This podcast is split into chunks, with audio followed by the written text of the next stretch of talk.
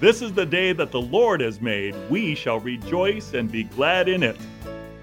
Hi, my name is Dr. Lou Diaz, pastor of Butte Bible Fellowship located at 2255 Pillsbury Road in Chico.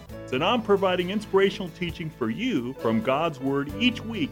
Listen to my weekly radio program, Encouraging Words with Dr. Lou Diaz, at 10 a.m. on Saturday or 10 a.m. on Sunday.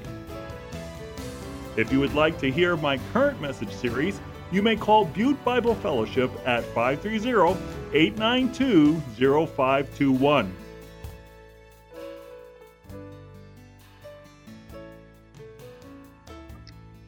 Gideon from hiding to hero. We're going to have a two part message here from Judges chapter 6 and 7. This new series is about unsung heroes who were led by God. God can use the most ordinary person to accomplish His will. He can use you. He can use me. All we need to do is be people of faith. And if you're a person of faith, it doesn't mean you're perfect, it means you're in process. The good news is that if we turn to Hebrews chapter 11, verse 32, the author of Hebrews is listing in the Hall of Faith all the famous people who throughout the Bible lived by faith in the Lord and his word. And Hebrews 11:32 says, "And what more shall I say? I don't have time to tell you about Gideon, Barak, Samson, Jephthah, about David and Samuel, and the prophets, who through faith conquered kingdoms, and then he lists all the other incredible things that they did. In other words, Gideon's life, when you look at the epitaph, when you look on his tombstone, does not highlight his weaknesses. It simply points out he was a man of faith. He lived by faith. Habakkuk says, The just shall continue to live by faith. Are you perfect? No. Am I perfect? Absolutely not. But we live by faith in the Lord and in His Word. So, with that preface, we are going to look at the fact that Gideon had clay feet up to his kneecaps. He was imperfect, but God used him anyway. God used him as he will use us, and we can relate to Gideon. How can we relate to Gideon? We can relate to him because Gideon was a coward. Gideon was a doubter. And by the time the Lord moved in his life and transformed him from hiding to hero, he became Gideon the conqueror. This could be your biography. It could be my biography. Have we ever struggled with fear? Have we ever struggled with doubt? I would dare say all of us have. And perhaps right now we're struggling with fear and anxiety and doubt. The Lord wants to meet us the Lord wants to grow us. The Lord wants to assure us. The Lord wants us to have faith in Him because He wants us to rise up and become conquerors, more than conquerors through Christ who loves us and gave Himself for us. So, first, let's look at Gideon the coward. Judges chapter 6, 11 and 12. The angel of the Lord came and sat down under the oak in Ophrah that belonged to Joash the Abiezrite, where his son Gideon was threshing wheat in a winepress to keep it from the Midianites. When the angel of the Lord appeared to Gideon, he said, The Lord is with you, mighty warrior. Now, to appreciate this, we need to point out several things. Number one, Gideon was hiding. Where was he hiding? In a wine press. A wine press is where you stomp on the grapes. But he was out of view from the Midianites and he was threshing wheat. Why was he hiding? He was scared to death of the Midianites, that they might come and that they might take what little he had and perhaps kill him. So, if anything, he wasn't a mighty warrior. He was just a plain old farmer. And he's hiding to preserve what little he has. And this angel of the Lord says to him, The Lord is with you, mighty warrior. Now that looks like an oxymoron. It looks like the opposite. He's calling a coward hiding in a wine press a mighty warrior. It seems like he's mocking Gideon, but he's not. In actuality, he is anticipating what Gideon will become by faith. When Jesus saw Peter, who was then known as Simon, he renamed him. You shall be called Peter, which means rock. Jesus gave a nickname to Peter, to Simon, Peter, which is rock. He saw the potential. He knew what he would grow up to be through faith in him. The Lord looks at you and he sees you and has a nickname for you, and it's complimentary. And it speaks of your strength, it speaks of your potential, it speaks of your future. He wants to move you out of hiding to be his hero. He wants to move you from being a coward to being a conqueror.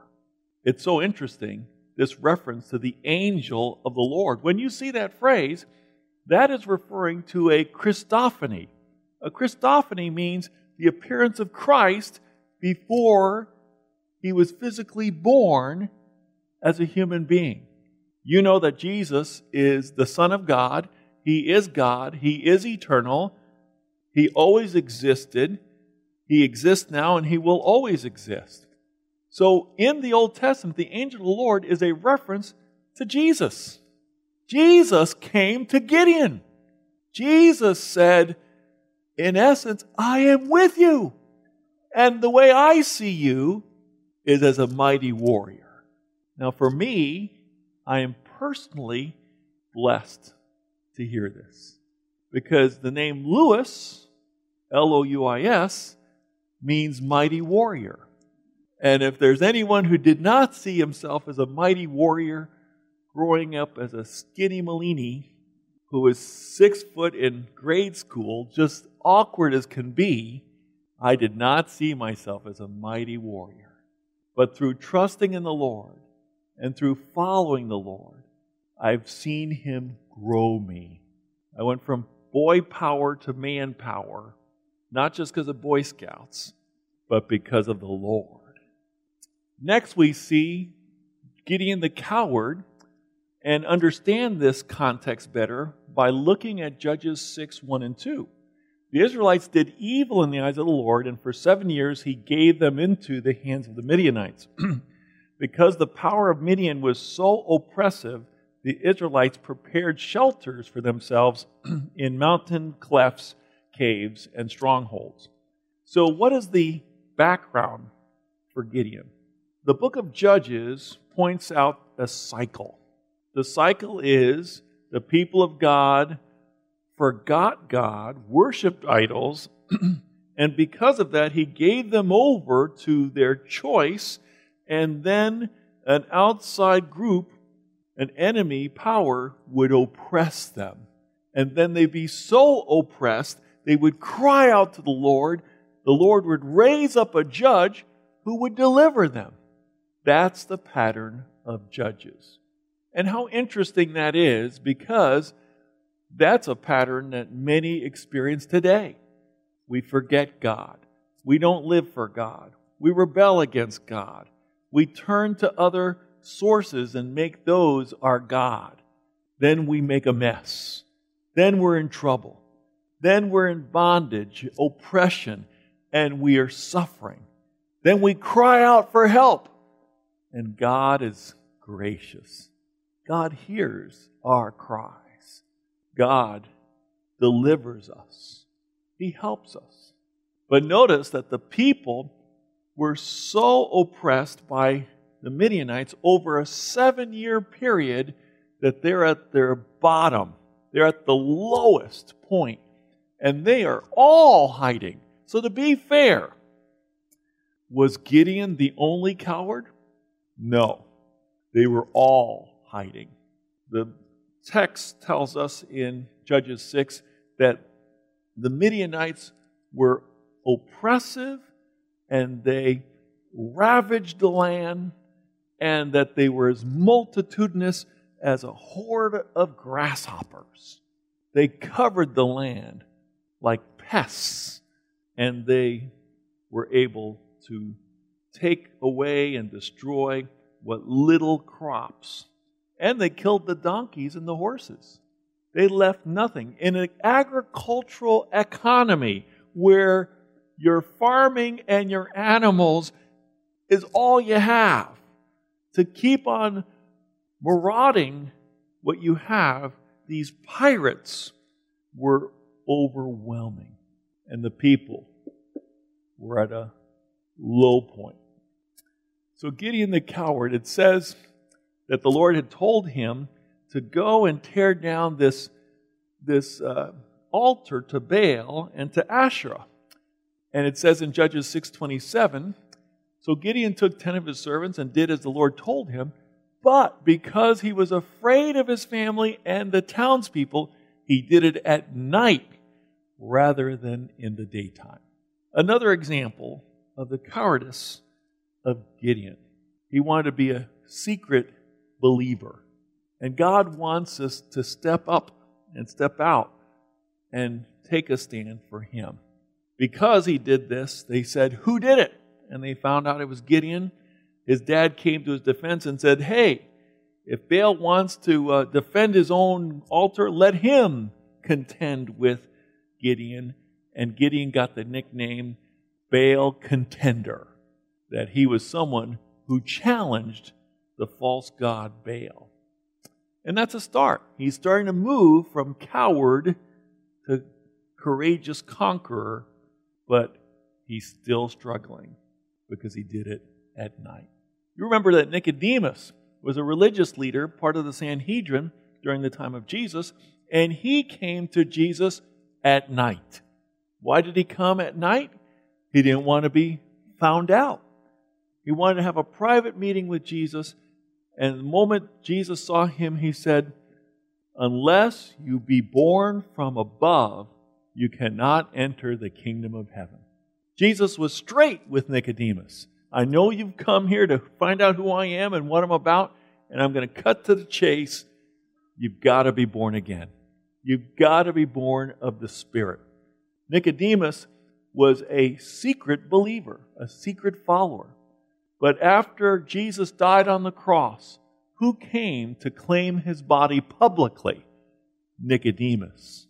And so God wants to move us from being secret, undercover Christians to boldly living for Him.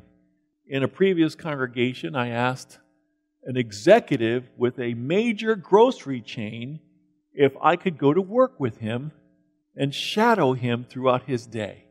And he gladly accepted and asked me to come along. And uh, he would introduce me. This is my pastor. And some said, Pastor, we didn't know you were a Christian. And that was very humbling to him. He realized he's got to raise his flag and wave it. Let people know who you are and where you stand. Don't be a secret agent Christian. So now we move from Gideon the coward to Gideon the doubter. When the angel of the Lord, which is Jesus, said he was a mighty warrior, he said, Pardon me, my Lord, but if the Lord is with us, why has all this happened to us? Where are all his wonders that our ancestors told us about when they said, Did not the Lord bring us up out of Egypt? but now the Lord has abandoned us and given us into the hand of Midian. Isn't that like a doubter? A doubter will question God. Now, it's not wrong to ask questions of God it's wrong to question the motives of God. God is all wise. His ways are above our ways as the heavens are above the earth. When people sin and persist in their sinning, God, who honors their free will, gives them over to the consequences of their sin. And they invited the oppression and the tyranny that they were suffering from. Whose fault is it? Is it God's fault? No. The people made a choice. Is God faithful? Yes. Did God deliver them from Egypt? Yes. Is he able to deliver them from the Midianites? Absolutely yes. But how is Gideon posing this question? With skepticism. If the Lord is with us, it sure doesn't feel that way. But you know, and I know from Romans 8, if the Lord be with us, who can be against us? You and the Lord are a majority. Take comfort in knowing that the Lord is with you. He'll never leave you nor forsake you. And don't always count on signs and wonders. Yes, signs and wonders are powerful demonstrations of God and His kingdom. But if you live by experience and not by trust in the Word, you'll put experiences above the Bible. And you don't ever want to do that. Experiences of signs and wonders should always be submissive and read in context with the Word of God. The Lord turned to him and said, Go in the strength you have and save Israel out of Midian's hand. Am I not sending you? Now, here again, I get to see parallels. I see a parallel between Gideon and Peter because the Lord said he's a mighty warrior, and he said to Peter, You're a rock. I see a parallel here with Paul, who was Saul. He was persecuting the church, and on the road to Damascus, the Lord said, Why are you persecuting me? He was persecuting the followers of the way, but Jesus himself was saying, You touch one of mine, and you're touching me. Why are you persecuting me? Why are you kicking against the goads? And Paul says, Not so. Or Saul says, Not so, Lord. That's the wrong thing to say to the Lord. He's either Lord of all or Lord not at all, but you never say, No, Lord. You say, Yes, Lord. And what does Gideon do? He questions the Lord. The Lord says, Am I not sending you? Who's sending you? The Lord Himself. That should be enough. I take my marching orders from the commander in chief, Jesus Christ, the Lord Jesus Christ. And if He says go, I say, aye, aye, sir. That's the way lordship works. But Gideon is not there yet. So he's questioning, always questioning. And he says, Pardon me, my Lord. This is the second time he says, Excuse me, Lord, or, But Lord, I got a problem. What's your problem? Well, my clan is the weakest in Manasseh, and I am the least in my family. What is Gideon doing as a doubter? He's focusing in on himself, not on the greatness of God. You see, fear is when we believe our circumstances are bigger than God. Fear is when we believe our circumstances are bigger than God. There's no way God's going to deliver us from the Midianites. They're too big, they're too numerous, they're too oppressive, they're too violent, they're too evil. Fix your eyes on God. God's calling you. God is calling you to rise up. God is calling you to greater things. God is calling you to be a victor, not a victim. God's calling you to thrive, not just survive. He's calling you, and if He Himself is calling you, why are you staring at your belly button? Oh, woe is me. I'm just a poor little guy What can one person do? That was not the question. The Lord is sending you, the Lord is calling you. Fix your eyes upon the Lord. Trust in Him. Follow His calling. So the Lord reassures him. And this is so precious to me. Our God knows how weak we are, how frail we are, how doubtful we are. He knows that we are prone to fear and anxiety and to just plain questioning everything He's trying to do. But guess what? He's patient with us. He says to Gideon, I, myself, will be with you. And you will, beyond a shadow of a doubt guaranteed, strike down all the Midianites, leaving none alive. You will have complete and total victory. Why? Because I am with you.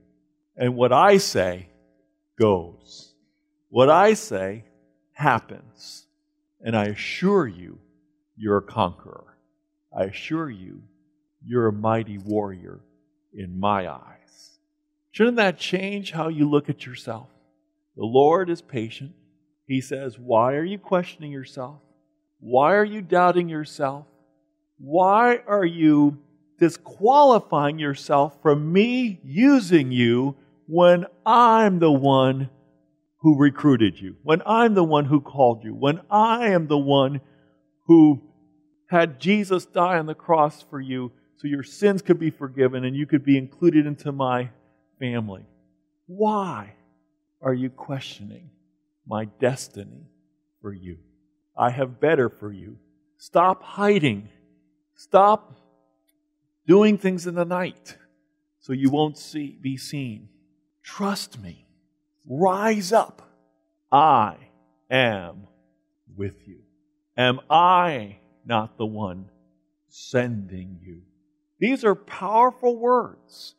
And the only thing that's going to move us from fear to faith is to believe in the Word of God, is to take what He says and believe it, to claim it, to apply it to us. If the Lord says it, it's true. If I have a problem with what God says, because my emotions say, I'm inadequate, I'm incompetent, I'm unable, but the Word says, Rise up, I call you, then who should I listen to? My emotions or the Word of God? I should listen to the Word of God. The Word of God of God is the authority for all life and practice. And this is what we're going to get into next week, and that is the asking for a sign. But let me cover one sign today, and then we'll do the fleece, putting out the fleece next week, which is going to be really fun. Right off the top, Gideon asks for a sign.